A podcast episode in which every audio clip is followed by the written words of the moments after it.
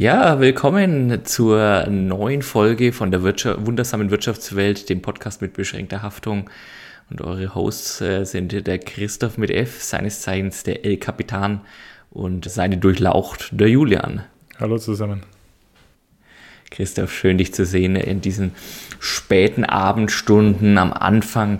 Im, na, es ist fast der dritte Advent oh mein Gott. des Jahres zwanzig zwanzig. Äh, wir stehen am wahrscheinlich an der Schwelle zum nächsten Corona-Lockdown. Es ist äh, kaum auszuhalten. Wir wollen aber für Positives heute wieder in unserem, in unserer Stunde, die wir zusammen verbringen wollen, verbreiten. Amüsantes, Witziges, Kurioses, Absonderliches. Um was wollen wir uns denn heute bemühen, mein lieber Christoph? Heute haben wir ein Special über Auktionen. Über Auktionen. Wir haben ja in unserem Podcast uns zwei große Kategorien überlegt. Einerseits das moralisch fragwürdige Geschäftsmodell, und ich kann euch versprechen, da haben wir heute einiges moralisches Fragwürdiges bei euch, da was da so auktioniert wird weltweit. Hei, hei.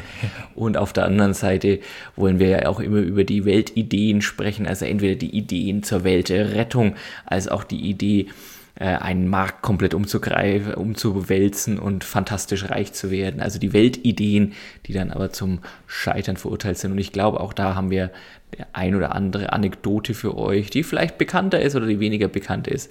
Auf jeden Fall. Ja, worüber wir uns gerne austauschen wollen und uns drüber amüsieren möchten. Sehr schön, sehr schön, ja. Dazu haben wir heute etliches im Petto. Und ich kann euch versprechen, das wird neben den beiden Kategorien auch einiges interessantes Hintergrundwissen oder Theoriewissen anschaulich vermittelt bekommen. Und ich glaube, jeder kann was mitnehmen heute aus der Folge. Apropos etwas mitnehmen, mein lieber Christoph. Wie stehst du denn zum Thema Glücksspiel und wie stehst du ganz speziell zum Thema Glücksspiel in Casinos? Schon gemacht, ja oder nein? Schon gemacht, nicht häufig. Ich würde jetzt definitiv nicht sagen, dass das etwas ist, wo, wo ich einen Verlangen und einen Reiz drauf habe, aber ich habe das tatsächlich gemacht und ich habe auch sogar schon mal auf eine Nummer gesetzt im Roulette gewonnen. Da gibt's. Oh! Ja, das war in, in, in, in London. Aha. Und das war ganz interessant. Ich habe da eine, eine gute Freundin besucht und sie hat sich immer beschwert, dass ihr.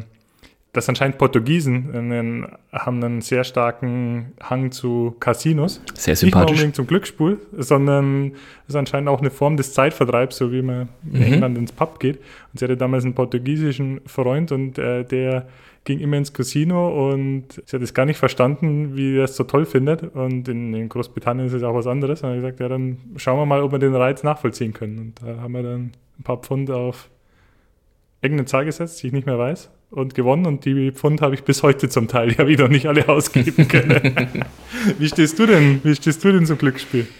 Hochgradig anfällig, aber tatsächlich auch so Casino-mäßig. Also ich mag dieses Flair. Also ich bin jetzt, glaube ich, wirklich absolut resistent so für so Online-Glücksspiel, was mhm. überall boomt. Aber Casino finde ich cool, mache ich viel zu selten. Finde ich jetzt auch in Deutschland ganz wenig. Also gibt es ja ganz wenige Spielbanken, mhm. jetzt zum Beispiel hier bei uns in Bayern. Mhm. Ist auch ein spezielles Klientel, aber gerade auch so bei so einem, ist jetzt auch Jahre her, aber der letzte Ausflug nach Las Vegas, das, sowas finde ich schon sehr nett, bin sehr empfänglich. Dann auch eher Blackjack als Roulette. Okay. Bilde ich mir ein, irgendwie durch äh, nicht vorhandene Fähigkeiten mehr ausrichten zu können. Hat aber auch speziell in Las Vegas dazu geführt, äh, da ist es gang und gäbe, dass du auch alkoholisch versorgt wirst, an den, an, wenn du spielst, und zwar umsonst. Mhm. Oder war es zumindest früher mal. Es hilft jetzt nicht, also mir hat es nicht besonders geholfen, weder, weder bei meiner Fortune noch bei den richtigen Entscheidungen treffen am, am äh, Blackjack-Table. Ja, wenn du jetzt weißt, dass jetzt momentan überall Alkoholverbot ist, weil Leute sich anscheinend nicht mehr beherrschen können, wenn sie Alkohol trinken und, dann, äh, ja. und keine Abstandsregeln mehr einhalten können. Ich weiß nicht, um was es da gehen dann könnte. Ist doch, weiß man, wieso es in Casinos Alkohol umsonst gibt. Nee, also äh, ich, muss wieder muss wieder zurückkommen, das Casino-Glücksspiel, äh, wenn hier der, der, der böse Coroni irgendwie durch ist. Gro- großer Spaß, großer Spaß. Wir werden heute noch, warum habe ich gefragt, wir werden heute nochmal auf Glücksspiel, äh, oder vor allem Glücksspiel Ähnliches und Casino im Speziellen nochmal zurückkommen. Mhm. Da gibt es so den einen oder anderen, der ist, die sind ganz crazy drauf, wenn es um Auktionen geht. Okay, okay, ja, da ist dann durchaus, durchaus ein Bezug da. Ja, ja, na, was denkst du denn? Ja, aber wie sind wir äh, auf das Thema Auktionen eigentlich gekommen? Aus aktuellem Anlass, jetzt nicht mehr ganz so aktuell, schon ein paar Monate jetzt her, aber wie jedes Jahr wurde auch dieses Jahr wieder ein Wirtschaftsnobelpreis vergeben und der ging... Und damit ist es ja aktuell bis zur nächsten Nobelpreisvergabe. Ja, ja, so, so kann man es auch sehen.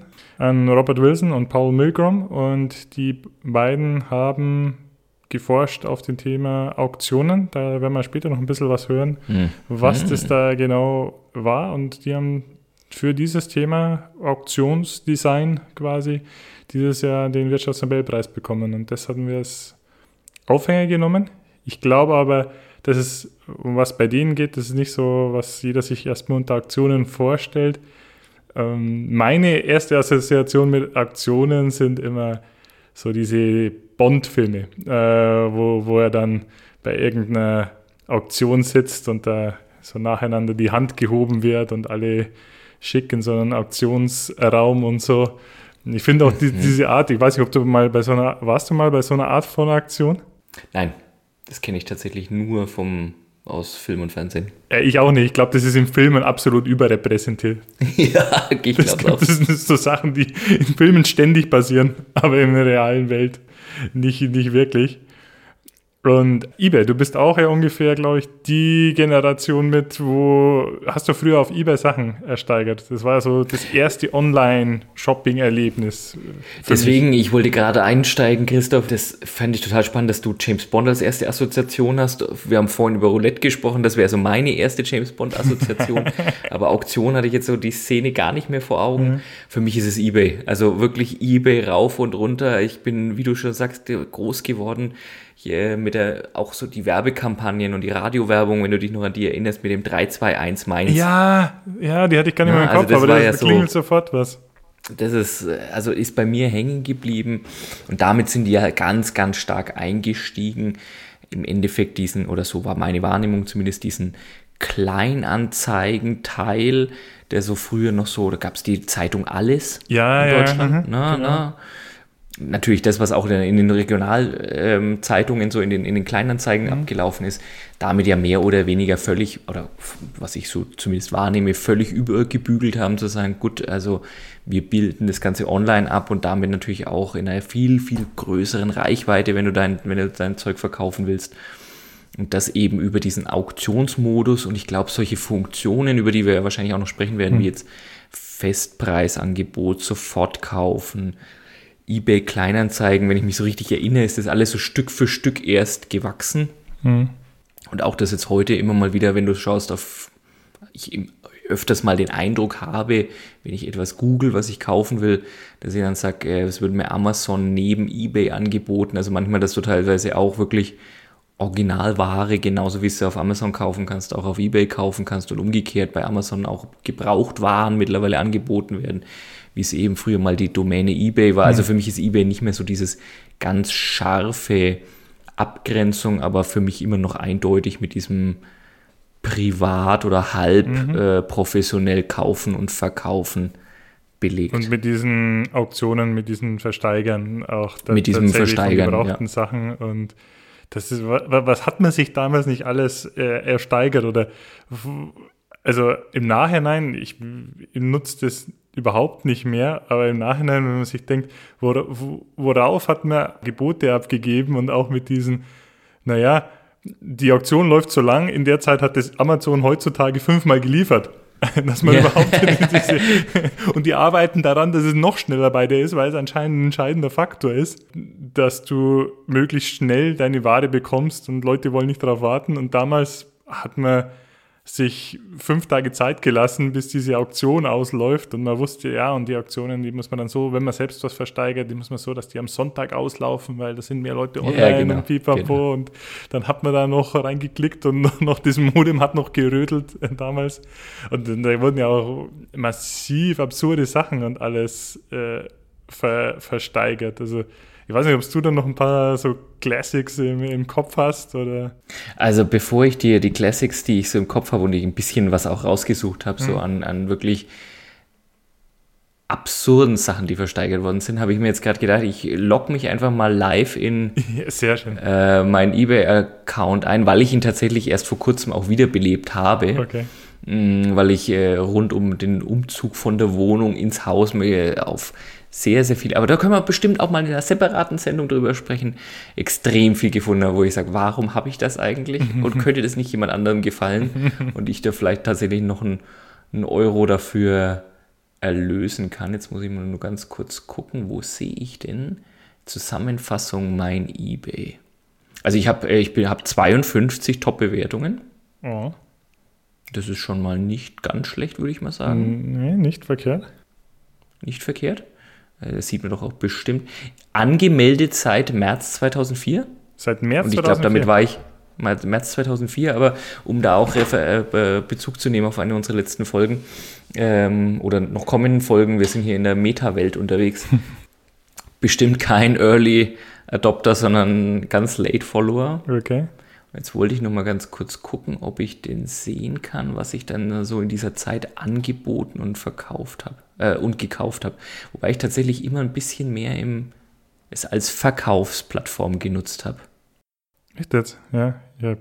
Ja, ja, also ich habe schon immer, also ich habe mal so eine so ganze. Anstrengend. Das ist, ich bin so. Na, das, also da bin ich irgendwie so dieser, das, das Händlertum in mir, das. Nee, Privatsachen, also ich nutze auch keine eBay-Kleinanzeigen oder so. Das ist mir, der Prozess ist mir zu, zu anstrengend. Dieses und ja. dann da hin und mit denen noch schreiben und dann pipapo und. Ich nee, glaube aber nach wie vor, dass das eine riesen Community ist. Das ist eine da riesen Community, jeder nutzt das. Viel geht. Und ja, vielleicht ja. auch ich. Und dann anscheinend auch alle, die irgendwas mit äh, Spielsachen, Kinderklamotten oder sonst was ja, zu tun ja. haben, da ist das. Ja, gerade wo du da so ein, so ein, sagen wir mal, so dieses hohen Secondhand-Anteil ja, hast, genau. Da geht extrem so. viel. Hast du dann History? Nee, finde ich leider nicht mehr. Ich weiß mal, ich habe meine ganze ähm, Sammlung an lustigen Taschenbüchern hier, so Walt Disneys mhm. lustige Taschenbücher, da bei eBay vercheckt. Äh, ganz wunderbar, ganz wunderbar. Na, kriege ich leider nicht mehr her, das sind die Daten. Jetzt hast du den Spannungsbogen aufgebaut und dann kannst du nichts liefern, Julian. Schäme ich dich. Kann sowas von, ich kann sowas von liefern. Äh, ja, dann, dann, dann liefern wir mal. Also, jemand hat einen Schneemann aus dem Jahr siebzehnhundertsechsundfünfzig versteigert. War der schon geschmolzen? Also war das einfach nur ein Kübel Eis, oder? Es war offenbar wirklich nur ein Eimer Wasser. Okay, kann man mal machen. Es haben mehrere Leute schon Körperteile als Werbeflächen versteigert. Also gibt es Fotos okay. davon, die du im Netz findest von das Leuten, die halt wirklich auf der, auf der Stirn Logos von Firmen tragen, die sie wohl offensichtlich bei eBay versteigert haben. Und da kommt es, warum ich die vorhin nach dem Casino gefragt habe, da kommt immer wieder das leider Internet-Casino, ein Internet-Casino, ich nenne den Namen jetzt nicht, weil ich möchte ihnen die Chance geben, das anzuhören und dann. Aber ich so sehe es auf deiner Stirn, ich lese es gerade auf deiner Stirn. Und die sind da bei vielen von diesen recht merkwürdigen Auktionen voll dabei. Also die haben offenbar für den ersten, der das gemacht hat damals, zehntausend Dollar bezahlt, dass die sich das auf die Stirn tätowieren lassen. Die Internetadresse eines Online-Casinos. Ja, und plus, ai, ai, ai. dass es halt auch irgendwo eine Meldung wird in den Nachrichten und das ja, ist perfektes ja, genau. Guerilla-Marketing. Das Online-Casino hat aber daneben auch, das waren auch die, die den, äh, den, den, ich weiß nicht, ob du dich da noch dran erinnerst, der, der Golf, der V W Golf. Vom Papst. Vom, vom Papst, vom Papst ja. also vom, vom Ratzinger, Ratzinger ist versteigert mhm. worden. Die haben den auch gekauft. Okay. Und die haben offensichtlich auch die Essensreste von dem Sandwich von der Britney Spears. Also Devotionalien äh, at its best. Fand ich auch sehr nett. Es hat jemand einen Plastikeimer gefüllt mit Euro-Münzen versteigert. Insgesamt dreißig Kilo schwerer Eimer. Mhm. Ohne, dass das da, nur, da, ohne dass da stand, wie viel das ist wert sind, die Euro-Münzen. Genau, genau. Es war nur klar, es ist von ein Cent Münzen bis zwei Euro Münzen ist alles drin, mhm. aber nicht welcher Wert es ist. Okay. Und was ist ein guter Deal? Weiß man nicht. Hast du, hast du eine ungefähre Bandbreite, was Leute da wohl für sowas bieten könnten? Auch ohne jetzt, wir machen jetzt keinen Brain-Teaser, so à la Assessment Center, mhm. rechne aus, wie viel dreißig Kilo und das Volumen und Münzen und so weiter, aber einfach nur vom Gefühl her, was Leute wohl bieten könnten für einen dreißig Kilo Eimer voller Euro-Münzen. Also ich hätte jetzt mal gesagt, vielleicht ein Tausender, eine Spannbreite vielleicht. Einen Tausender bis fünftausend, so in dieser, in dieser Größenordnung. Und das ist schon viel, also ich hätte noch deutlich weniger gedacht. Mhm. Angeblich ist es für über zwölftausend Euro dieser Eimer versteigert worden. War es ein besonderer Eimer? Ist, war, hat der Eimer ein, auch noch einen Wert gehabt? Oder? möglicherweise, möglicherweise. Also es ist nicht überliefert, wie viel Geld dann am Ende, also der, der Geldwert tatsächlich war, der an mhm. den Münzen in dem Eimer war, aber es, man darf es annehmen, dass es gar nicht so viel gewesen sein kann, wie diese zwölftausend, wie diese zwölftausend Flöten. Ah, das ist schade, das hätte mich jetzt noch interessiert, aber das ist tatsächlich, da ist, glaube ich, dem Abstrusen, dem Absurden keine Grenze gesetzt. Äh, ich habe auch bei der Recherche jetzt vorhin gelesen, der erste Artikel anscheinend, der bei eBay versteigert wurde, war ein defekter Laserpointer. Und dann hat der Besitzer von, oder der Gründer von eBay noch bei dem Käufer angerufen und gefragt, ob ihnen bewusst ist, dass ein defekter Laserpointer gekauft hat. Also da, da ging es auch schon in die Richtung so, Kleingedrucktes unbedingt lesen, es werden nur Schachteln verkauft ja, von ja, irgendwas ja. Ding. Ähm, und der hat gesagt, ja, er ist ein Sammler von defekten Laserpointern. Oh Mann. Also es gibt ja auch offensichtlich, ich dachte immer, das war ja immer ein Witz, aber offenbar gab es wirklich Leute, die W L A N-Kabel verkauft haben auf, auf eBay. Ne? Und das äh, offensichtlich mehr als einmal. Ich sehe hier gerade noch in den Sammlungen, also so Chips, so Nacho-Chips in Form von der Tiara vom, vom Papst, die offensichtlich verkauft worden sind. Auch wieder, hat wieder dieses Casino zugeschlagen. Ja klar, wer sonst, ne? Wer sonst? Geister, also ein, ein Geist, also eine verlorene Seele oder sowas in einem Glas, angeblich für fünfundfünfzigtausend Dollar verkauft da worden, schon aber, guter Geist gewesen sein. Aber nie eingelöst, weil also der, der, der, der Höchstbietende offensichtlich nicht bezahlt hat. Okay, da möchte ich da mal die Bewertungen dahinter sehen. Mehrere Leute, die wohl irgendwie ihre Babys, die den, den, das Recht auf den Namen versteigert haben, also dass okay. du hättest da steigern können, dass du das Baby benamen kannst, wo also eBay immer wieder versucht hat einzuschreiten, weil das offenbar gegen irgendwelche Richtlinien verstößt. Die erste, die das wohl gemacht hat, hat aber trotzdem fast vierzigtausend Euro, äh, Dollar dafür bekommen. Mhm. Ja, gut. Also da, da, da sind der Fantasie keine Grenzen gesetzt. Und es ist schlimm. Nur weil es unglaublich ist, heißt es nicht, dass es unmöglich ist. Und ich glaube, alles, was also. möglich ist, wird mal drauf versteigert. Was man da aber auch gut sieht ja. bei der ganzen, bei der ganzen Sache ist, so das Versteigern, das funktioniert für so Sammelstücke, für was Besonderes, für was Uniques. Ja. Und da bin ich jetzt auch schon fast an der Frage, ob man das Prinzip Auktionen, wie es bei eBay am Anfang gedacht war, nämlich, dass man alles Mögliche versteigert, ob das nicht eigentlich schon eine gescheiterte Weltidee ist. Weil, also da, wie ich drauf komme, ich habe das auch nochmal nachrecherchiert, eBay selbst sagt, neunzig Prozent ihres Volumens, das über ihre Plattform gehandelt ist heutzutage, sind Festpreisangebote. Ah, ja. Mhm. Also es macht mhm. nur noch zehn Prozent aus. Ich würde sagen, eBay ist nicht gescheitert, weil die sind nach wie vor ja. erfolgreich, der Aktienkurs schellt durch die Decke, aber wie wir vorher auch gesagt haben, heutzutage diese Idee, alles Auktionen, eigentlich doch, was sagst du, eigentlich, mhm. eigentlich gescheitert, oder?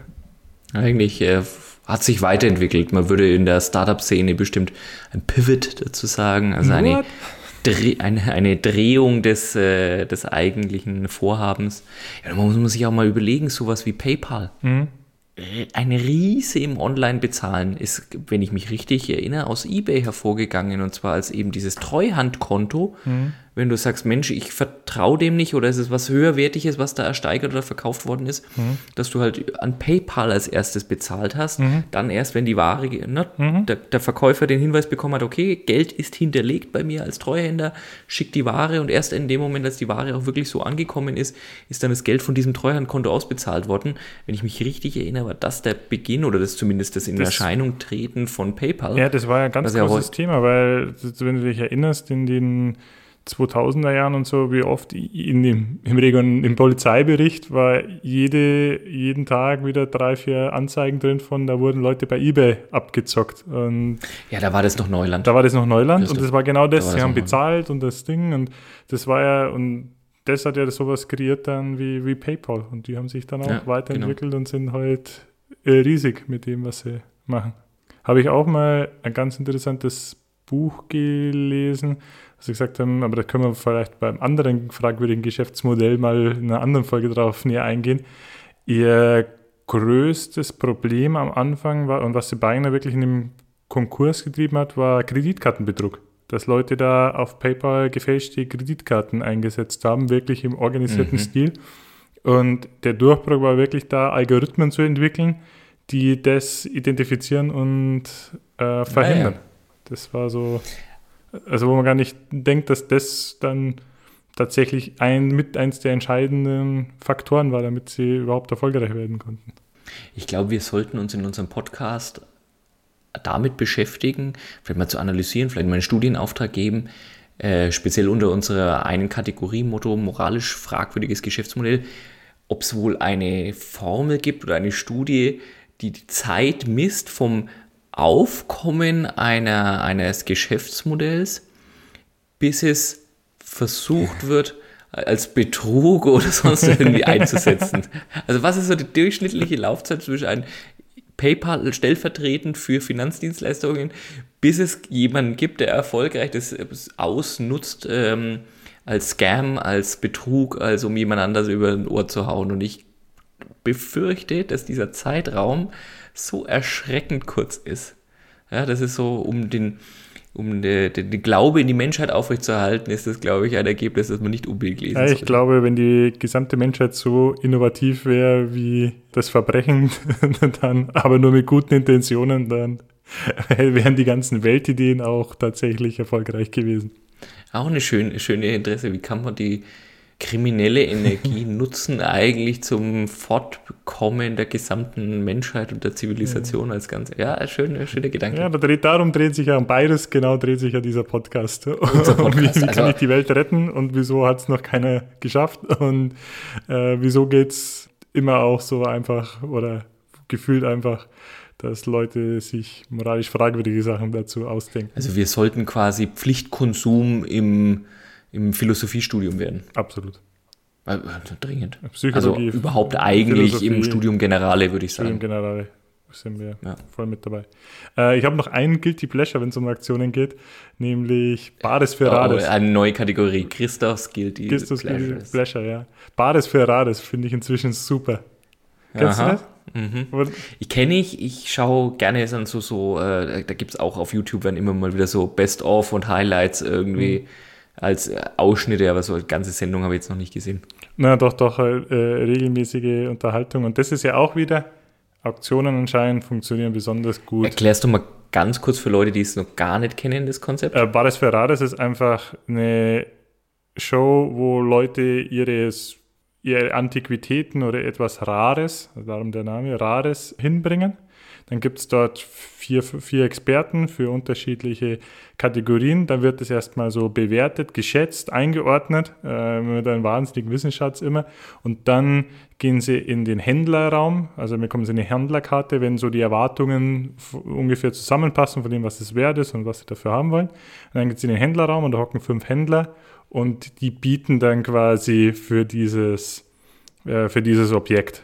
Und der Meistbietende bekommt dann den Zuschlag oder die Person kann auch sagen, nee, ist mir zu wenig und, und geht wieder. Und das ist so das, die Idee dahinter. Und da ist halt auch wieder, Auktionen funktionieren für Rares, für Eigenartiges, für mhm. Uniques, mhm. für Rares eben. Und Bares, weil die alle das immer mit Cash bezahlen und das ist dann immer ganz lustig, weil da teilweise ja. mal mehrere tausend Euro auf so einen Tisch gelegt werden und die haben dann halt immer in ihren Geldbeutel, sind die fünfhunderter drin und so und das ist, ich weiß nicht, ob das Finanzamt auch Bares für Rares steht. Ich glaube, Fernsehsendungen in den Öffentlich-Rechtlichen, ne? Ja, kommt auch, wenn ich mich so, was ich so gesehen habe, immer so manchmal so ein bisschen bieder daher. Ich habe mich schon mal ganz köstlich auch drüber amüsiert, weil das für mich so die Antwort der, auf die Casting-Sendungen und die mhm. Casting-Formate der Privatsender ist, mhm. weil es ja auch gefühlt, wenn natürlich die interessanten Stories da in die aufbereitet und dann auch in, in, ins Fernsehen gebracht. Also ich glaube, die, die schleusen ja viel mehr Leute durch, als dann ja, wirklich ja. am Ende gezeigt werden in, mhm. dieser, in dieser Fernsehsendung, aber ne, besonders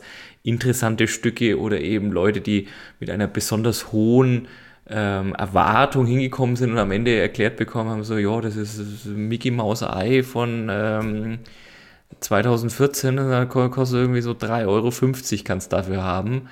Ähm, einerseits und auf der anderen Seite, ich glaube, diese Antiquitätenhändler, die dann so am Ende feilschen und eben ja. um die Antiquitäten, das sind, glaube ich, auch so Charaktere. Ne? Absolute Charaktere. Also ich glaube, da wird auch, auch gespielt damit. Der Moderator ist ein absoluter Charakter. Ist, ist super gemacht, ist absolut super gemacht. Ja. Kann man sich für leichte Unterhaltung immer reinziehen, ist immer Immer gut. Bei den, bei den äh, Antiquitätenhändlern, die da sitzen, das habe ich bei Shoutout an äh, meinen Lieblingspodcast, das Ach, jetzt muss ich sie doch wieder unterbringen, da wurde mal drüber gesprochen, auch glaube ich in einem Exkurs, ähnlich wie wir jetzt gerade einen Exkurs machen, dass einer von diesen äh, Antiquitätenhändlern, das muss so ein Bayer-Typ sein, ja, ja, so ein bisschen bayerischer ja, okay. Akzent, das muss so ein krasser Typ sein, der muss irgendwie äh, über, die, über die Alpen im Handstand gelaufen sein. Also äh, frag mich nicht, ich werde es gerne aufbereiten und nachhören, aber das muss ja, so ein, so ein ganz krasser Typ sein. Mhm. Das habe ich auch gehört. Okay, das hatte ich jetzt offensichtlich voll begeistert. Ja, äh, ich kann es halt schon. Das hatte ich jetzt voll begeistert, ne? Also das war jetzt so, ich habe mir jetzt gedacht, das ist der weltbeste Exkurs und so weiter. Und er so, ja, ja, habe ich auch gehört. Ja. Na gut, gut. Dann machen wir halt weiter. Machen wir mal, mach halt weiter, weiter mit, dem, machen wir halt machen weiter mit den anderen Sachen. Genau, machen wir mal hier. Meter. Machen wir mal. Genau, aber jetzt zurück zu dem zu den Thema eigentlich Wirtschaftsnobelpreis äh, und für was die den bekommen haben. Das waren für sogenannte Simultaneous Multi-Round Actions, Auctions, also nicht Actions, Auctions, die die da, ich weiß nicht, ob man das sagen kann, erfunden haben, sich ausgedacht haben. Und äh, ich weiß nicht, ob es dir da auch so ging. Mir war das erstmal für was? Und was? Also es klingt auch nach Action, also deswegen war vielleicht ein freudscher Versprecher, also wenn simultaneous, mhm. was, was ist das? Simultaneous? Simultaneous Multi-Round Auctions, also simultane okay. Mehrrunden-Auktionen. Und hast du nachgucken können, wie so eine simultan Multi-Round-Auktion abgeht? Ja, ja, absolut. Und ich möchte gleich mal also da einsteigen, weil ich fand in den ganzen, allem, was ich dazu gelesen habe, war das nicht gut erklärt, nicht anschaulich erklärt. Das war auch selbst in, in normalen Zeitungen und so viel zu abstrakt. Und da habe ich mir ein, mhm. ein kleines Beispiel ausgedacht, aber dafür vielleicht mal kurz vorab, also Auktionen, was wir jetzt alles gesagt haben. Ganz kurz ein bisschen Theorie zum Anfang. Es gibt ja verschiedene Formen von Auktionen. Was wir jetzt gesagt haben, das ist das, was jeder so typisch kennt, und das sind die englischen Auktionen, nämlich dass mhm. der Preis steigt, es sind mehrere Bieter und der, der am höchsten bietet, bekommt den Zuschlag. Das ist das, was... Du fängst mit so einem Startpreis ein, ne, und gehst nach oben. Genau. Ja. Es gibt auch andere Auktionen, nämlich zum Beispiel die, die holländische mhm. und die, da fallen die Preise dann. Und wer als erstes hier schreit, bekommt's. Das kann ich mir, oder das habe ich schon zum Beispiel erlebt, weil du mich ja vorhin auch gefragt hast, mhm. das ist jetzt eher so eine, im, im Business, im B zwei B Kontext habe ich sowas mal erlebt. Also ähm, einen, einer meiner früheren Kunden, ein Automobilzulieferer, der dann eben in so einer Art holländischen Auktion eben, ne, dass die sagen mussten, okay, ähm, für dieses und jenes Preis, für diesen und jenes Teil, was ist denn so der, der, der Preis, für den ihr anbieten wollt in Zukunft? Ne? Und da waren die wirklich eben auch, möglicherweise geht es jetzt in die Richtung, was du gleich erzählst, eben auch in so einer Webkonferenz live zugeschaltet mit den, mit den Wettbewerbern. Keiner hat immer mitbekommen, was der andere jeweils bietet, aber da ging es eben auch darunter zu sagen, okay, du gewinnst nur dann den oder du kriegst nur den Zuschlag für diesen, für diesen neuen Kontrakt, wenn du eben den günstigsten Preis anbietest. Mhm. Um, und musst aber natürlich selber darauf achten, dass du nicht, dich nicht selber ins Knie schießt am Ende.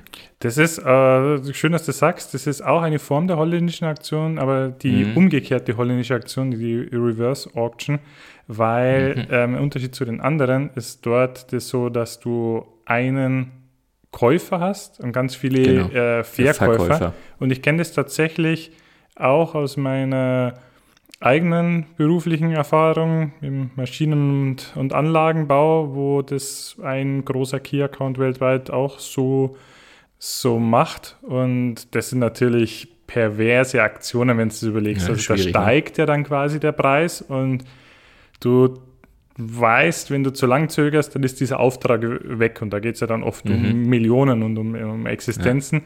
Und da natürlich die Nerven zu haben, also da kannst du ja ausmalen, ich meine, was willst du mit Aktionen erreichen? Wenn du eine Aktion aufsetzt, du willst das optimale Ergebnis für dich genau. äh, raussuchen und darum... Höchste Preispremium, ja. Genau, und darum sind, ist dieses ganz wichtig eben, und das sieht man ja eben auch, wie gesagt, am Nobelpreis, ganz wichtig, wie du diese Auktion designst, wie du, nach welchen Regeln die funktioniert, weil wenn du das jetzt sowas sagst, die jetzt da gegenseitig unterbieten müssten und so, da könntest du wieder sagen, ja, solche Aktionen gibt es ja auch, dass die Anbieter sich dann gegenseitig unterbieten, aber da hast du dann schon so ein bisschen ein Gefühl, wo die anderen jetzt da so stehen und wo es da hingehst und so. Und diese, ein, ein großes Problem bei Auktionen oder ein großer Nachteil oft ist, sagt, es gibt so diesen Bidders Regret, also oder Winners Regret, dass du sagst, mhm. du gewinnst, aber eigentlich kannst du nicht drüber freuen, weil du dir immer denkst, ich habe nicht das Optimale äh, rausgeholt. Und das ist bei sowas ja auch, du drückst, aber du hast keine Ahnung. Und, und da geht es ganz viel darum, wie sind Informationen bei so Aktionen verteilt. Ja, da ist ja, ja. ein ganz starken, starken Einfluss. Und da ist es halt dann tatsächlich so, ja, es gibt nur eine Chance. Du kannst dich nicht mehr unterbieten, du kannst nicht mehr dich da irgendwie danach noch... Das, du, du musst rechtzeitig drücken, ansonsten ist es weg. Und was machst du? Du tendierst natürlich dazu, an dein absolutes Minimum zu gehen, weil und da sofort zu drücken, weil da zu pokern, also kommt jetzt darauf an, wie lukrativ ja. der Auftrag ist und wie sehr du es gerade brauchst und was deine Situation ist. Aber gerade jetzt, sagen wir mal, vielleicht in Situationen wie momentan, wo die wirtschaftliche Lage angespannt ist und du Auslastung brauchst, da drückst du aber, ist dein Finger so schnell am Drücker. Und das ist natürlich für denjenigen, der diese Auktion veranstaltet, super. Ja, und umgekehrt Winners Regret, weil du es gerade sagst, glaube ich, kennt man dann auch wieder zurück in den, in den privaten Bereich. eBay kennt man, glaube ich, auch, ne? Irgendwas, was man unbedingt ersteigern wollte und hinterher sich denkt, ah, eigentlich war es zu teuer. Oder eben ich jetzt als eher Anbietender, der sagt so, ja, bin natürlich mit der ein-Euro-Auktion eingestiegen, die ist halt auch günstiger und so weiter von den Gebühren, die man ab, abdrücken muss. Mhm. Und wenn dann halt irgendwie dein, dein Artikel irgendwie halt für ein Euro fünfzig verkaufst, sagst du also, ah, oh, da hätte ich halt, also dafür hätte ich ihn auch behalten können. Ja, genau so, genau so schaut's aus. Okay, also spannend. Es geht um, aber nur um da auch zu sagen, warum kriegt man für sowas einen Nobelpreis? Ich höre schon raus, ganz viel Psychologie und ganz viel auch, wie du schon sagst, Informationsverteilung und damit auch, wie baut man Auktionen auf, dass eben das Optimum für denjenigen, also mhm. dass Op- ein Optimum erreicht werden kann für denjenigen, der verkauft, der Einkauf, der Preise erzielt. Ja, genau. Und in dem Fall ist derjenige, der es verkauft, der Staat. Und es geht um Mobilfunklizenzen. Mhm. Und das ist also da, wo diese Auktionen das erste Mal wirklich zum Tragen kommen. Man kann sich für andere Sachen auch noch denken, aber was wo die, drum simultan, wo die zum Einsatz kommen, ist immer, wo du mehrere Sachen hast oder mehrere Bündel, die zusammen einen größeren Wert als einzeln haben und äh, die Bieter Pakete quasi erwerben wollen oder erwerben müssen und wo du dann ein großes Interesse dran hast, dass das richtig verteilt wird oder wo die Herausforderung halt einfach dran steht, wie du dieses ganze Bündel oder diese ganze Vielzahl an, an Einzelpaketen dann so möglichst hochpreisig an den Mann bringst, dass es aber auch für die Gewinner dann, dann Sinn macht. Und ich, ich fand, das war aber alles, wie das aufgebaut ist, das war, ja. ähm, ist, ist etwas abstrakt, darum versuche ich es mal in einem mhm. anschaulichen Beispiel. Ja, anschauliches Beispiel, glaube ich, Monopoly. Kennst du, hast du Monopoly früher gespielt als alter kapitalistisch erzogener oder weniger kapitalistisch erzogener Junge? Gab es bei euch Monopoly zu Hause? Oder was? Ich, äh, ich sollte vielleicht auf meinen Anwalt hören und die Aussage an der Stelle verweigern, weil ich das ein sehr schönes Spiel ist. Ich tatsächlich, wie du schon sagst, da sehr kapitalistisch veranlagt bin. Auch da, ich werde mal wieder meinen Chef zitieren. Ich, auch ich habe ein durchaus erotisches Verhältnis zum Thema Geld. ähm, hab gleichzeitig dafür bin ich einer der, muss ich leider auch bekennen, einer der schlechtesten Verlierer, die es überhaupt gibt.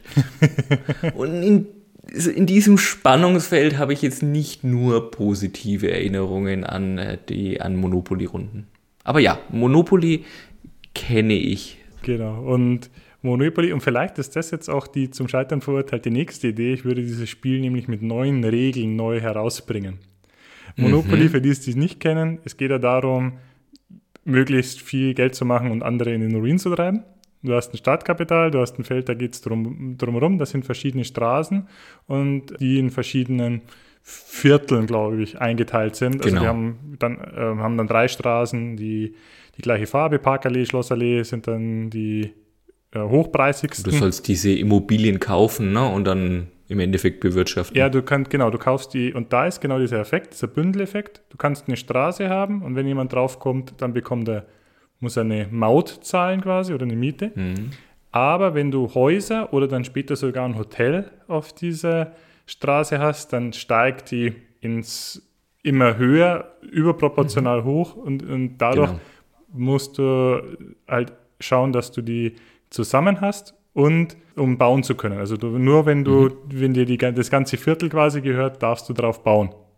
Genau. Und so, so ähnlich ist es dann mit den Mobilfunklizenzen eigentlich gewesen, weil also U S A dann, jeder Bundesstaat hat wieder seine eigenen Lizenzen, aber du brauchst immer den Frequenzbereich, aber den durchgängig halt über das ganze Land möglichst, um da Aha. deinen Service anbieten zu können. Das ist so der, der Clou dabei, dass da halt, oder du brauchst nebeneinander liegende Frequenzbänder oder so. Da, da bin ich jetzt gar nicht so ins Detail gegangen, ich habe nur, ver, ich hab nur verstanden, es gibt regionale und technische Pakete, die variieren und du brauchst immer ein Bündel, um das sinnvoll Verstanden. zu machen. Und das ist Verstanden, wie bei Monopoly.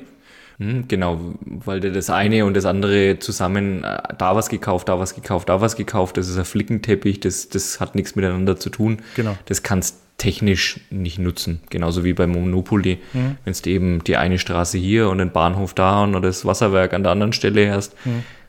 da machst du keinen Start mit. So schaut's aus. Also, mhm. jetzt nehmen wir an, das ist jetzt nicht, äh, früher bei Mobilfunklizenzen war es dann so, da hat man dann mehr so Beauty-Contests gemacht und äh, ähnlich wie bei Olympia-Vergaben. Und da durften sich alle bewerben und sagen, was sie, wie sie toll sind und pipapo. Und dann kam die irgendwo den Zuschlag, natürlich wenig objektiv, immer ja, äh, sehr angreifbar. Und natürlich weißt du jetzt auch nicht, es gab ja wenig äh, Erfahrungswerte. Du wusstest jetzt auch nicht so als Behörde, was kannst du jetzt dafür verlangen? Mhm. Und wenn es auf Monopoly, da ist es ja so, du würfelst, du würfelst rum und da, wo du mal zufällig hinkommst, das kannst du kaufen oder kannst nicht kaufen und dann kannst du vielleicht mit anderen handeln und so, aber es dauert erst mal sehr lang, bis da die ersten Häuser stehen. Ja. Und, wenn, und das wäre jetzt, also das Modell von denen auf Monopoly angewandt, wäre jetzt so, dass man am Anfang sagen würde, alle Straßen werden versteigert. Mhm.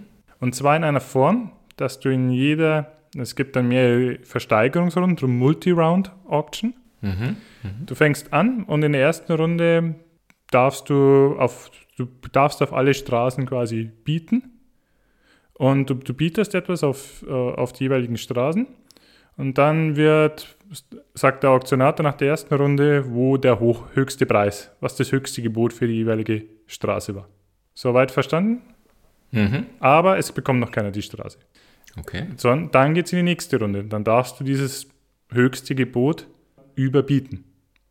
Du musst sogar wieder bieten, um bei dieser Straße weiter dabei zu sein. Also Beispiel jetzt mhm. Schlossallee, der erste Preis war tausend. Dann darf, musst du bei der nächsten Runde mindestens eintausendeinhundert zum Beispiel bieten, um weiter in der Auktion um die Schlossallee zu bleiben. Und okay. jeder, so geht es halt äh, weiter. Also im Prinzip laufen, drum simultaneous, laufen im Parallel so viel Auktionen ab, wie es Straßen gibt. Mhm. Und irgendwann endet, enden diese einzelnen Auktionen, nämlich dann, wenn in einer Runde keiner mehr höher bietet auf eine Straße. Ja, verstanden. Also das nehmen wir mal an, nach zehn, fünfzehn Runden bietet keiner mehr höher auf die Schlossallee, dann geht die an den da Höchstbietenden. Ich sehe an deinem Blick, das klingt schon mal ziemlich komplex, selbst wenn man sich so ein Monopoly vorstellt. Ja, na, weil ich es gerade wieder versuche, auf das Mobilfunkbeispiel, das du jetzt gerade gegeben hast, äh, auf so einen Flächenstaat wie jetzt die eben die amerikanischen, die, die U S A, die, die Vereinigten Staaten von Amerika übertragen, wo ich sage, okay, wie funktioniert das dann wohl? Da funktioniert es genauso, aber halt, dass, dass alle Pakete, also alle Frequenzbänder und alle Staaten gleichzeitig auch versteigert werden, also von einer Bundesbehörde. Mhm, mhm. Mhm. Ähm, in Deutschland war das in zweitausend, wird das mit den ersten U M T S-Lizenzen auch so gemacht. Da, genau, damals, genau, das wäre jetzt auch meine erste Assoziation gewesen. Mhm. Was damals erst. Und das daher, glaube ich, auch äh, erhebliche Gelder, ich habe es jetzt nicht mehr im Kopf, aber auch äh, große Summen ausge, ausgegeben, beziehungsweise eben vom Staat eingenommen worden sind. Da war mal, also ich habe es vorher lustigerweise auch genau das noch gelesen, es waren knapp hundert Millionen D-Mark damals noch, mhm. die da eingenommen Boah. wurden.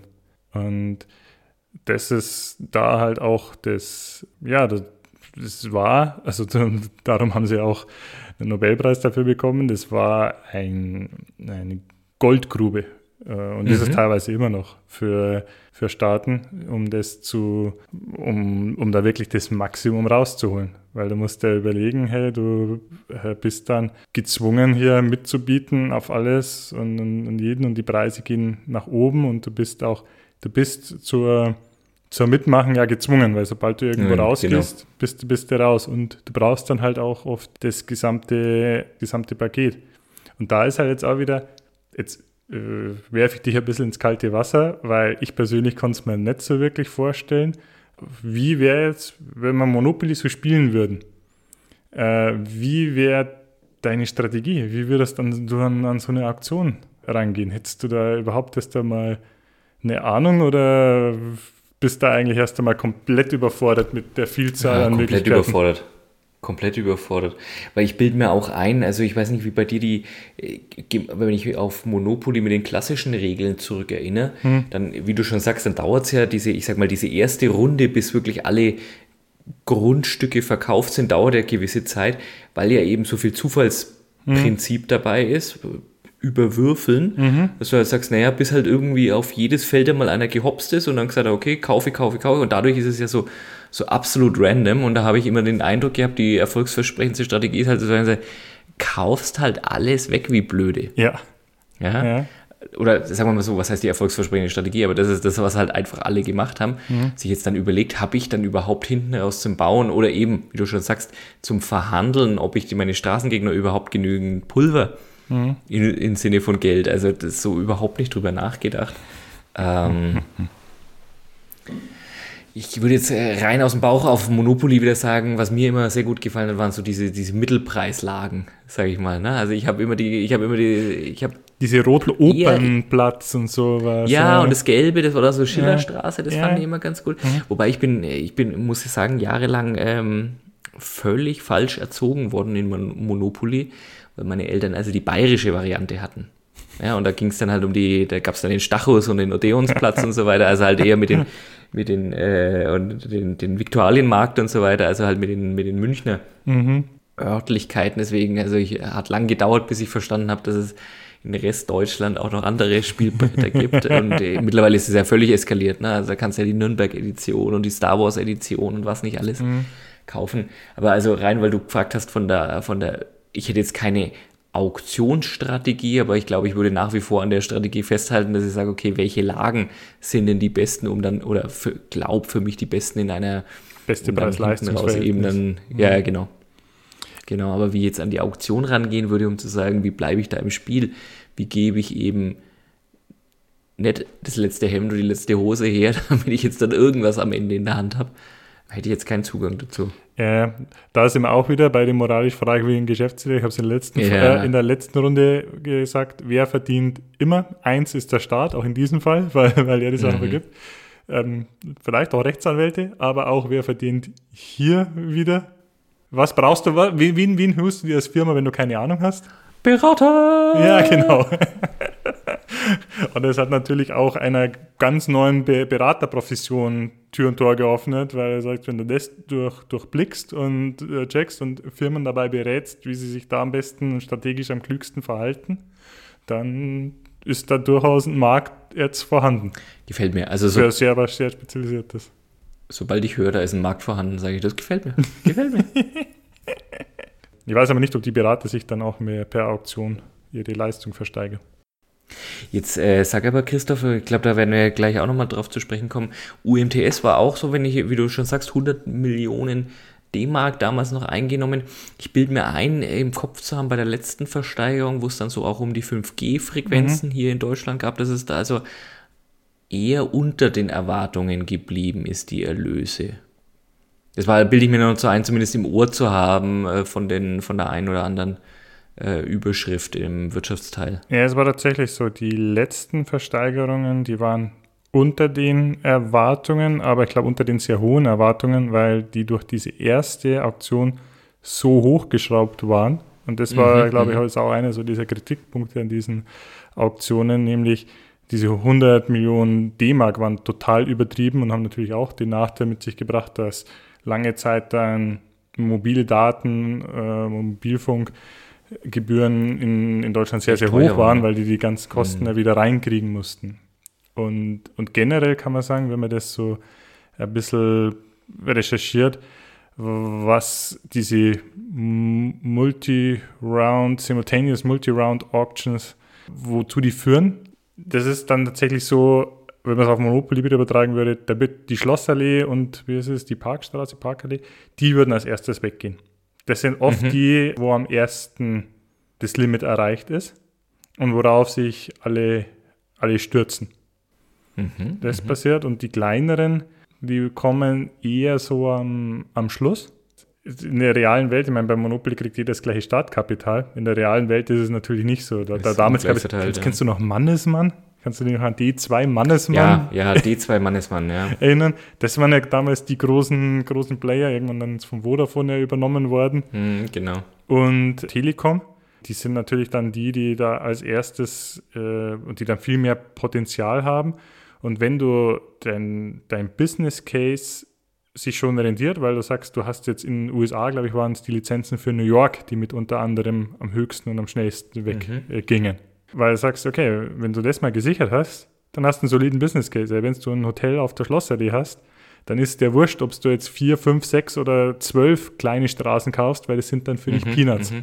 Und du weißt ja, durch ja, deine verstanden. Erfolge, du kannst es dir ja leisten und dann vielleicht kannst du dann auch noch einen Konkurrenten dadurch auswischen. Also das ist da... Sehr gut, ja. Ist einleuchtend, oder? Lass mich raten, du hattest es äh, als Strategie sofort für dich identifiziert, ne?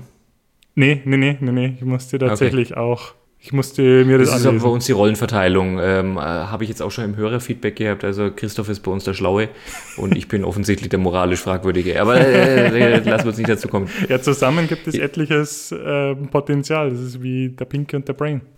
Da sind wir fest davon überzeugt. Oh, also der Pinky und der Brain, ja, unverschämt, unverschämt. Lieber, unverschämt. Sagen wir mal, lieber, wir haben jetzt schon über Tendenzen Richtung moralisch fragwürdig gesprochen. Gibt es denn rund um dieses Auktionsthema, jetzt nicht unbedingt mit dem Nobelpreis, aber um dieses Auktionsthema auch irgendwelche Fails, irgendwelche Weltideen, wo du sagst, also da ist es ja mal so richtig schön in die Hose gegangen? Also das ist ja, wenn es einen Nobelpreis bekommt, ist es für mich eine Weltidee. Aber ja. es funktioniert tatsächlich auch nicht immer und es funktioniert nicht perfekt. Mhm, mh. Es ist nicht die perfekte Preisfindung. Es ist oftmals ein Fail, ist es, dass viel zu viel dafür bezahlt wird und das dann später verhindert, dass das Ganze dann so ausrollt wie, wie gedacht. Und ein Fail ist dann auch oft, wenn das Interesse nicht, nicht da ist. Also was auch da passieren kann, ist so, jetzt nehmen wir an, die nächste Lizenz, die nächste Vergabe. Ich glaube, das war dann vielleicht auch bei den fünf G so und so. Naja, du weißt ja eigentlich, worauf du dich stürzt. Und mei, wenn dann für jedes Paket, oh, das gibt vielleicht sogar Absprachen. Das wollen wir auch nicht, mhm, wollen wir auch nicht ausschließen. Und dann bieten die Bieter nur für so wirklich einen ganz speziellen Teil von Spektrum und die merken, oh, der eine geht mehr auf das, der andere geht mehr auf das. Ja, äh, und dann ja, ja. zack, bist du sofort irgendwie dabei, dass das ganz schnell vorbei ist. Äh, und das ist anscheinend ganz oft in kleineren Ländern passiert und ganz oft auch in Entwicklungsländern, ganz viel in Afrika passiert, dass dann mhm. so Aktionen gab. Beispiel Ghana, Beispiel Mosambik, wo gar keiner oder nur einer geb- äh, geboten hat. Dann gab es auch noch Fälle, ich glaube Nigeria war das, wo dann nur einer geboten hat, aber der danach gar nicht mehr die Kapazität und die Möglichkeit hatte, das auszubauen. Und das war ja eigentlich nicht das, was du dann als Staat für deine Bevölkerung äh, eigentlich erreichen willst. Äh, ja. Erreichen willst, genau. Also dieses Modell ist generell sehr schwierig, um das stärkt dann eher etablierte große Bieter. Aber wenn du eigentlich was aufsetzen willst, um da neuen Wettbewerb zu generieren, mehr reinzubekommen, mehr Bieter, vor allem Startups oder, oder kleinere oder so. Dadurch, dass die Großen immer weggehen und dann die als erstes weggehen, die großen Pakete und dann die Kleinen, mhm, die für die m- vielleicht interessant sind, die gar nicht mehr so wirklich da die Möglichkeit haben, da noch den Zuschlag zu bekommen, ist das Kommen, dafür ja. tatsächlich kein, also es ist kein Heilmittel, es gibt genug Fails, wo es das, dieses Modell auch gescheitert mhm, ist. M- m- m- m- mhm. Das ist so. Sehr spannend. Sehr, sehr spannend. Aber jetzt äh, haben wir so viele von dem aktuellen von aktuellen viel gehört, gelernt, viel ja. gelernt. Hast du, hast du was? Du bist doch der Historiker dieses Podcasts und ich weiß, deine, ich bin der Faible für Historie. Ich, ich schwinge mich zumindest auf der Historiker. Wir gehen, lass uns mal vom Wirtschaftsnobelpreis zwanzig zwanzig fast vierhundert Jahre zurückgehen. Okay. Wir gehen mal ins Jahr sechzehnhundertsiebenunddreißig, beziehungsweise in die Jahre davor. Mhm. Und der Höhepunkt meiner Geschichte wird dann im Jahre sechzehnhundertsiebenunddreißig stattfinden. Jetzt hatte ich zumindest das Problem und äh, möglicherweise auch du und der ein oder andere Hörer, sechzehnhundertsiebenunddreißig, was war denn da so? Um die Zeit für euch ein bisschen einzuordnen, für dich einzuordnen. Also es ist gerade wirklich Mitte des Dreißigjährigen Kriegs, also in dem, was mhm. damals oder was heute Deutschland ist, was damals das Heilige Römische Reich Deutscher Nation war und die ganzen deutschen Staaten, da tobt der Dreißigjährige Krieg, ein Religionskrieg. Das ist auch die Zeit, wo immer wieder diese Pestwellen durch ganz Europa rollen mit, also un, ne, wir sind gerade wieder in der Pandemie, also Zuständen, die wir uns heute auch überhaupt nicht vorstellen wollen. Mhm. Das ist die Zeit, so zwei, drei Jahre vorher ist Galileo Galilei von der Inquisition verurteilt worden äh, für seine absolut ketzerische These, die, dass die Erde ja doch wohl keine Scheibe sei und so weiter und so weiter. Also so in diesen... Unvorstellbar in fast, diese, ja. In dieser Zeit sind wir gerade. Mhm. Also wo auf und, Faktenlage noch nicht unbedingt so viel Wert und auf Wissenschaft vielleicht gerade nicht so viel Wert gelegt hat. Also wo man wirklich sagen, das könnte ein anderer Planet gewesen sein, zu dem, wie wir heute leben und mhm. was wir wissen. Gar nicht, weil ich uns so hochhängen will, sondern einfach nur zu sagen, ähm, welche Entwicklungen es seither gegeben mhm. hat. Mhm. Ja, oder vielleicht sind wir heutzutage wieder, aber das ist jetzt fast so ein gesellschaftskritisch, wieder, auf dem wieder Weg näher, wieder näher, Kriege wegen Religion, ähm, Infragestellung von Wissenschaft. Vielleicht sind wir da schon wieder, kann man sich heute besser vorstellen, ja, wie noch vor fünf ja, ja. Jahren. Wir gehen nach Holland, in die Niederlande, mhm. ähm, um Anfang äh, des siebzehnten Jahrhunderts.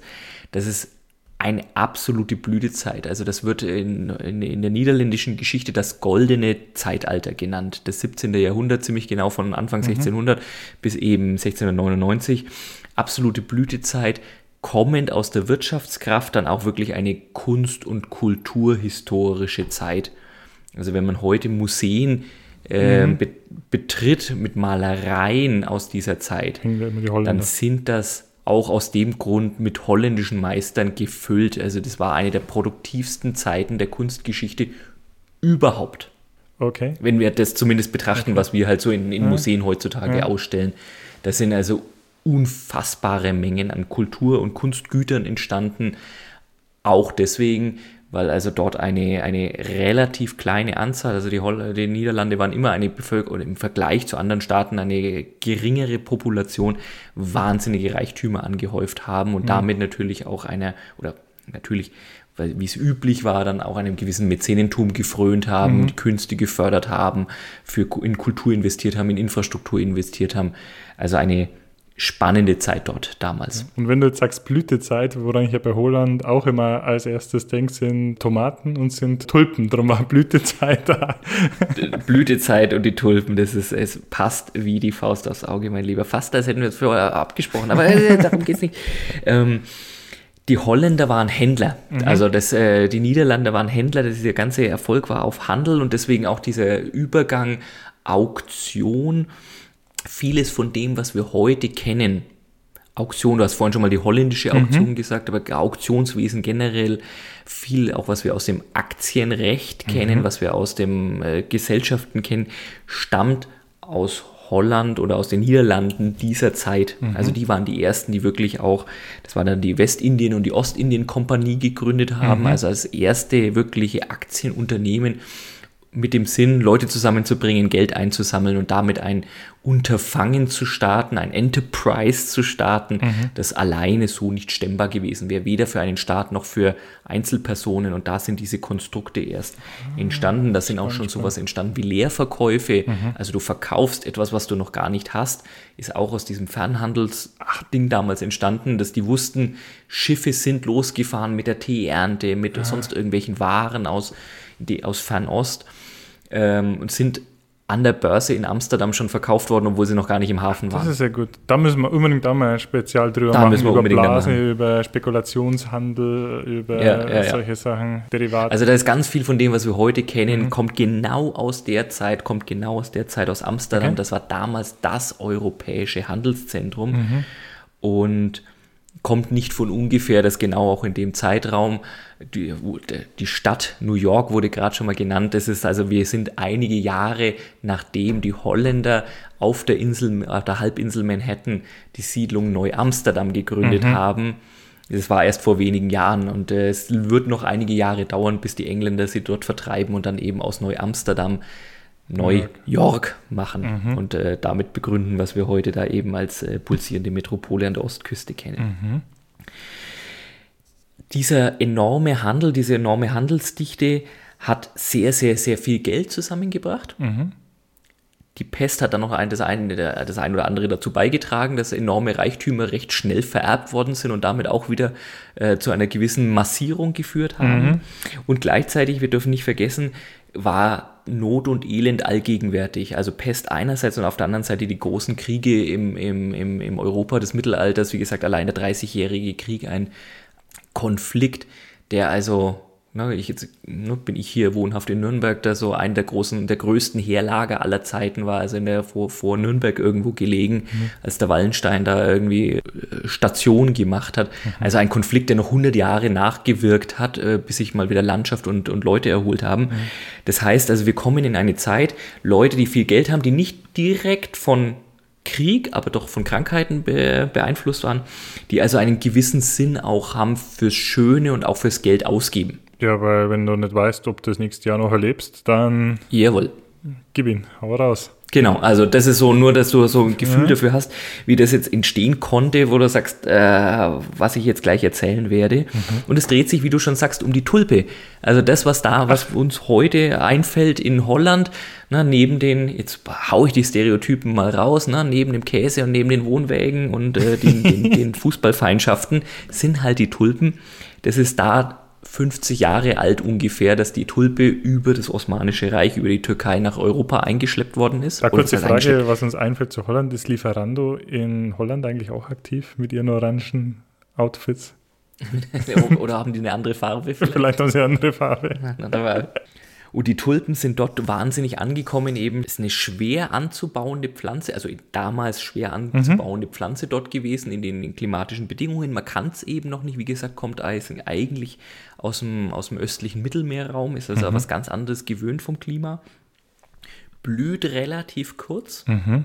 ist, sagen wir mal, subjektiv, aber schön anzuschauen, hat aber wohl auch die, die Eigenschaft, dass sie mal relativ schnell Züchtungen an den Start bringen kann, die dann auch was, äh, also eine Pflanze, die sich sehr gut züchten und auch so, so quer züchten lässt, also dass also mhm. andere Farben, andere Farbmuster, eine Tulpe an sich ist eigentlich einfarbig, aber die holländischen Züchter haben es sehr schnell geschafft, dann also auch mehr Farbigkeiten, Farbverläufe darzustellen.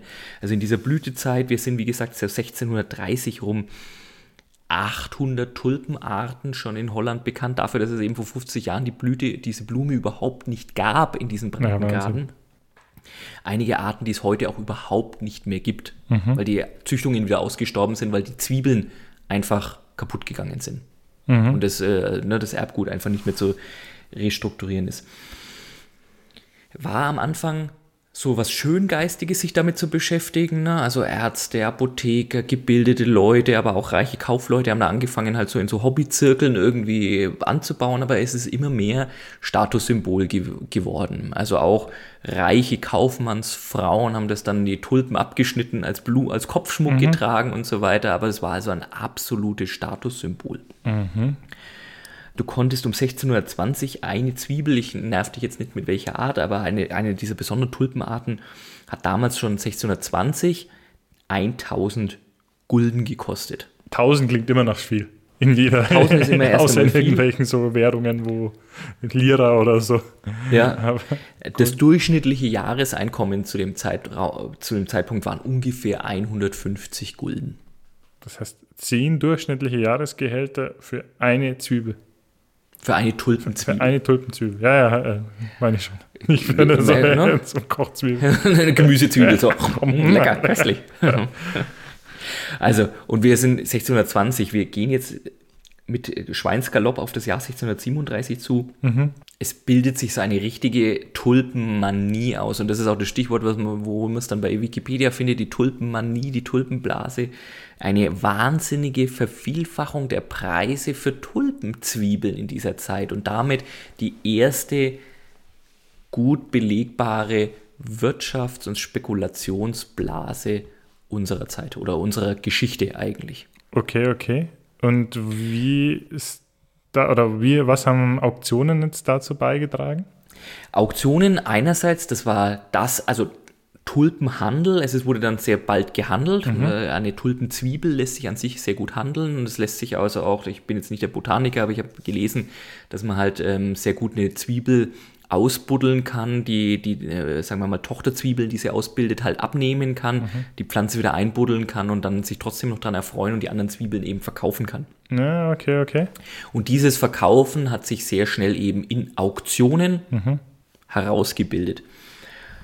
Ab sechzehnhundertvierunddreißig, also wir gehen jetzt wirklich schnell drauf und da komme ich ins moralisch Fragwürdige, sind dann auch das erste Mal Belege zu finden, dass dort auch Spekula- Spekulanten eingestiegen sind. Also Leute, die sich eben nicht mehr nur an diesen Blumen erfreut haben, sondern ganz gezielt Handel damit betrieben haben, dem eigenen Säckel wegen und dann natürlich auch angefangen haben, auszuloten, wie gesagt, nicht illegal, aber auszuloten, wo lassen sich besonders günstig einkaufen, wo lässt sich besonders teuer verkaufen. Mhm. Und da kamen dann auch plötzlich so Spielereien rein, dass du Leerverkäufe hattest, also dass du die nächste Blumen, die nächsten Tulpenernte eigentlich schon verkauft hast, obwohl die noch gar nicht angebaut waren. Ist natürlich bei solchen Sachen auch immer schwierig, ne? Spielt mal das Wetter nicht mit, dann verrecken dir die Blumen.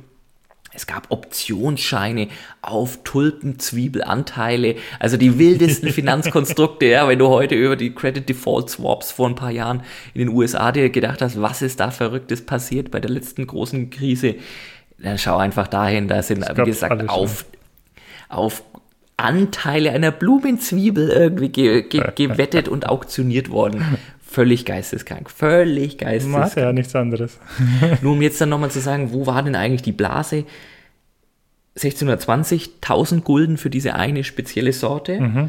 sechzehnhundertdreiunddreißig, fünftausendfünfhundert Gulden, also eine fünf Komma fünf-fachung. Mhm. sechzehnhundertsiebenunddreißig, kurz bevor die Blase geplatzt ist, zehntausend Gulden. Zehn, also das hat sich ver- verzehnfacht. Für zehntausend Gulden hast du zu dieser Zeit an den besten Amsterdamer Grachten ein Herrenhaus bekommen. Aber dann ist es ja wirklich so, dass da nicht mehr, überhaupt nicht mehr objektiv damit gemessen genau, wurde, genau. sondern es wurde ja dann, da haben wir dann mit Sicherheit Leute das gekauft und gedacht, äh, sie können noch das noch teurer weiterverkaufen. Oder gab es Leute, die das genau Geld das so im Überfluss haben, dass sie sagen, ich will unbedingt und ich kriege das nicht mehr äh, anders her. Nein, also da waren wir definitiv schon zu dem Zeitpunkt, wo da genau das, was du sagst, überhand genommen hatte, Leute, die Geschäft gewittert hatten. Mhm. Einerseits, und ähm, deswegen wird es auch ganz oft, äh, ist es in den letzten Jahren immer wieder rund um die Bitcoin-Preisentwicklung, ich will jetzt nicht Bitcoin-Blase sagen, aber Bitcoin-Preisentwicklung immer wieder genannt worden, weil du auch noch eine Entkopplung hattest, ne, von den, ich sag mal, Real, mhm. ja, Realwerten. Jetzt ist es schwierig, Wert, ne, bildet sich eben Marktpreise mhm. über Angebot und Nachfrage und das war halt der Wert damals, aber es war halt entkoppelt, ne, von einem, wenn du am Ende für eine Blumenzwiebel, die empfindlich ist, die einfach, die, die kaputt gehen kann, im Haus gleichsetzt, im Herrenhaus gleichsetzt, so ein, ne, was, also da, da stimmt ja was von der Bewertung nicht mehr. Das ist ja irrational, also da, auch da hast du diese, diese Entkopplung und deswegen wird es eben oft mit der, mit den Bitcoin-Entwicklungen der letzten Jahre immer wieder gleichgesetzt, ohne die jetzt schlecht reden zu wollen, aber auch, dass du da natürlich eine gewisse Entkopplung dessen hast, was einen, was wir in der sagen wir mal, oder in einer großen Mehrzahl einem Wert beimessen. Wie kann ich mir denn den Handel mit diesen, mit diesen Tulpenzwiebeln vorstellen? Ist das so, ein, so, eine, so eine Auktion, so eine Art Börse, wo sich dann die Leute treffen und hier gegenseitig schreien, ich, ich biete ja, zehntausend, ja. nein, ich biete zwölf, nein, ich biete dreizehn? Das ist deswegen auch so gut replizierbar, hm. weil das auch richtige Kataloge, also genauso Versteigerungs-Auktionskataloge gab, wo hm. Händler vorher ihre, damals natürlich nur eingedruck, ein, ein, eingeschränkt druckbar, aber so mit zu Stichen und so weiter, also erklärt haben, wie schaut ihre Pflanze aus, wie viel Stück stehen zur Verfügung, wie viel haben die im letzten Sommer ge- oder in, in der letzten Blütephase gekostet, wie viel stehen jetzt wahrscheinlich zur Verfügung, hm. Exklusivität und so weiter, also genauso, es gab wirkliche Auktionskataloge. Es gab genau, wie du sagst, Blumenbörsen, Blumenauktionen, wo die Leute direkt drauf geboten haben, so wie, wie, du, wie du es dir eingangs vorgestellt hast, so mit Schildchen heben, teilweise dann auch eher in so einer Wirtshausatmosphäre mhm. mit rumschreien, mit Bargeld wedeln. So muss das da abgegangen sein, eben im Februar sechzehnhundertsiebenunddreißig, kurz bevor die Blase geplatzt ja, kann ist. Ich mir, kann ich mir so richtig bildhaft vorstellen. Und da sind wir auch wieder bei dem, wie es bei Mobilfunklizenzen war. Auktionen fördern auch durch diese ganze Dynamik, die da herrscht, dass da Preise mal absolut in Emotion. Die Höhe schießen. Emotion. Und allein dadurch, dass du um, um dich herum lauter siehst, die das auch bezahlen würden, also das ist ja, das genau. war dann bei so einer Aktionen, wo du das siehst, dann dazu führst, dass du da noch drüber gehst und dass du denkst, ja, dieser der, der Hype ist real, ja, der, der, das ist tatsächlich da, weil es gibt ja noch ganz viele andere so Verrückte. Und im Ende ist ja eine Börse auch nichts anderes als eine ständige Auktion, halt keine einseitige, genau. sondern wo, wo nur einer quasi, eine Seite, die Verkäuferseite oder die Käuferseite bietet, sondern da bieten ja so ständig beide in der Preisfindung äh, und sagen, ich verkaufe für so und so viel, ich kaufe für so und so viel, bla bla bla. Und dann schaukelt sich das, schaukelt sich das wunderbar hoch. Und ein sehr schönes historisches Beispiel für, für Auktionen. Und genau diese, um die Geschichte noch schnell abzubinden, genau diese zwei Stichwörter, die wir jetzt haben, Auktion einerseits und Emotion auf der anderen Seite, das hat diese erste Blase zum Platzen gebracht. Mhm. Das lässt sich also ziemlich genau zurückverfolgen in den Februar sechzehnhundertsiebenunddreißig, wo bei einer Auktion nicht die erwarteten Preise erzielt werden konnten. Mhm. Was aber gar nicht so, also offensichtlich aus dem, was äh, rekonstruierbar ist, nicht so weit drunter lag, aber eben unterhalb der Erwartungen lag. Mhm. Und diese Nachricht hatte sich wohl wie ein Lauffeuer verbreitet in den verschiedenen Städten, in den verschiedenen Auktionshäusern, sodass also wenige Tage später der ganze Handel von einem Schlag auf den anderen zum Erliegen gekommen ist und man aus den heutigen Unterlagen rekonstruieren kann, dass es einen Preisverfall von fünfundneunzig Prozent auf Tulpenzwiebeln ging. Also wie ein kollektives Erwachen quasi gab, dass die Leute gesagt haben, ja Mensch, meine Anlage oder mein Spekulationsobjekt und wenn das jetzt plötzlich nicht mehr der nicht mehr haben will, dann will es der, der vielleicht auch nicht mehr und jetzt will ich es eigentlich auch nicht mehr und eigentlich ist ja bloß eine Blume und dass wie ein, ein Spuk gewesen sein muss, der plötzlich zu Ende gegangen ist, mit teilweise natürlich, wenn du dir vorstellst, welche nominellen Preise oder sagen wir mal Buchwerte zumindest da standen ist, natürlich auch den entsprechenden Verlusten. Ich will nicht verhehlen, die Datenlage ist schlecht, wenn man vierhundert Jahre zurückgeht. Es gibt auch neuere Forschung, die sagt, naja, als diese große dieser große Crash, wie wir es jetzt immer mal wieder kennen, von Schwarzen Freitag irgendwie in mhm. den dreißiger Jahren oder jetzt eben äh, die, die letzte Immobilien- äh, und Finanzkrise, ist es weit entfernt. Also offensichtlich war das viel, viel kleiner, aber dieses historische Beispiel und diese Analogie mit den Blumenzwiebeln, die passt einfach so gut, dass sie immer wieder wiederholt wird und so ein bisschen auch ins kollektive Bewusstsein übergegangen ist, auch wenn es vielleicht gar nicht so dramatisch abgegangen ist. Aber wie gesagt, da deckt jetzt die Vergangenheit manchmal ihr gnädiges Tuch drüber, dass sich nicht mehr alles hundertprozentig nachverfolgen lässt. Ja, sehr schön, sehr schön. Und ich denke dann ja sofort auch wieder, obwohl du ja der moralisch Fragwürdige bei uns äh, sein solltest, möchte ich stark also, bezweifeln. Sollte sogar. Sollte, äh, auch da gleich. Sage ich mal, wenn ich wieder daran denke, wo kann man beraten, wo kann man, wo kann man Geld machen? Und das wäre dann für mich so ein, so ein Teaser vielleicht auf eine der nächsten Folgen. Da würde ich mich gerne mal mit dir über so Spekulationsblasen, über vielleicht machen wir so eine Börsenfolge, so eine Aktienfolge oder so, Unbedingt. Eine Spekulationsfolge. Wie kann man denn auf so einer Auktion jetzt Emotionen genau so steuern, so, so triggern, vielleicht geht es da in die Richtung neurolinguistische Programmierung oder keine Ahnung, was du da dort oder du tust ein bisschen ins, ins Leitungswasser oder ich weiß es nicht. Da gibt es mit Sicherheit auch Studien, um, um genau die Mitbieter zu, zu so hysterischen, spekulativen, aufgeblähten Verhalten äh, zu motivieren und sich gegenseitig zu überbieten. Wie musst du die packen? Ich, ich, ich wiederhole mich, aber ich sage, ich äh, mag, wie du denkst. Sehr schön, sehr schön. Ich glaube, das war unser kleiner Exkurs zum Thema Auktionen. Auktionen. Ich, wir haben nicht so, wir, wir haben viele moralisch fragwürdige Ideen heute gehört. Wir haben auch ein paar Fails wirklich gehört. Ich glaube, das Thema schlägt gerne in beide Richtungen aus. Wir möchten natürlich von euch hören unter unserer E-Mail-Adresse info at wundersame Wirtschaftswelt punkt de. Was habt ihr denn schon crazy Sachen bei eBay verkauft oder gekauft? Wo gibt es äh, Fails der Auktionsgeschichte oder die moralisch fragwürdige Komponente der in den Auktionsgeschichten, mhm. die wir noch gemeinsam äh, entdecken und bereden sollten? Sehr schön.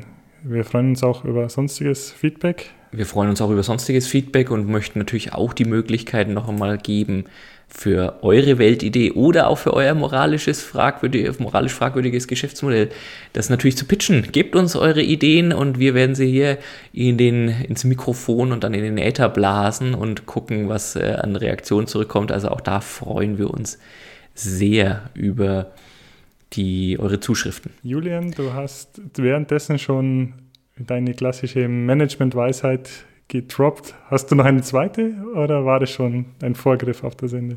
Nein, ich habe äh, hab ich schon eine gedroppt. Du hast gesagt, das du hast ein erotisches Verhältnis zu Geld. Das war ja eine, eine, eine Hommage an meinen so. früheren Chef. Also okay. Das war ja ähm, auch ein wiederkehrendes Motiv in seinen, mhm. in seinen vielen Auftritten, aber äh, eher eine Hommage. Ich würde heute den äh, Paul Watzlawick zitieren. Man kann nicht nicht kommunizieren. Das muss man mal auf sich wirken lassen. Muss man mal auf sich wirken lassen, man kann nicht, nicht, nicht, nicht kommunizieren. Und selbst wenn wir jetzt schweigen würden, quasi, wäre es schon wieder Kommunikation. Eine Art der Kommunikation. Okay. Und ich habe, an mir bleibt es mit einer Zahl des Tages zu schließen. Äh, wir haben gesagt, eBay geht nicht den Bach runter, aber Auktionen auf eBay wären eine Nische. Und meine Zahl des Tages ist eins Komma vier Millionen US-Dollar. Das ist ungefähr das Handelsvolumen in dieser Zeit, wo ihr diesen Podcast gehört habt, in diesen eineinviertel Stunden, das auf eBay noch mit Auktionen weltweit gemacht wurde. Eine Million klingt zwar immer viel, aber so eins Komma vier Millionen für eBay weltweit, ich glaube, das war schon mal mehr. Das klingt gar nicht mehr, ist gar nicht mehr so viel. Wir würden es beide trotzdem nehmen, mhm. ne? Also äh, sind wir, sind wir ganz ehrlich. Für eine Stunde, mehr eine Stunde, ja, doch. Das wäre wär, wär wär angemessener Stundenlohn. Angemessener Stundenlohn. Ja, aber wir haben nicht eBay gegründet. Dafür haben wir diesen wunderbaren Podcast gegründet. Wir freuen uns, wenn ihr uns geneigt bleibt und wieder zuhört, uns weiterempfehlt und uns mit Feedback äh, beglückt. Wir sind äh, Julian und Christoph von der wundersamen Wirtschaftswelt, dem Podcast mit beschränkter Haftung. Und wir verabschieden uns für diese Episode. Bleibt uns gewogen, bleibt gesund, hört uns bald wieder. Ciao. Ciao und bis bald.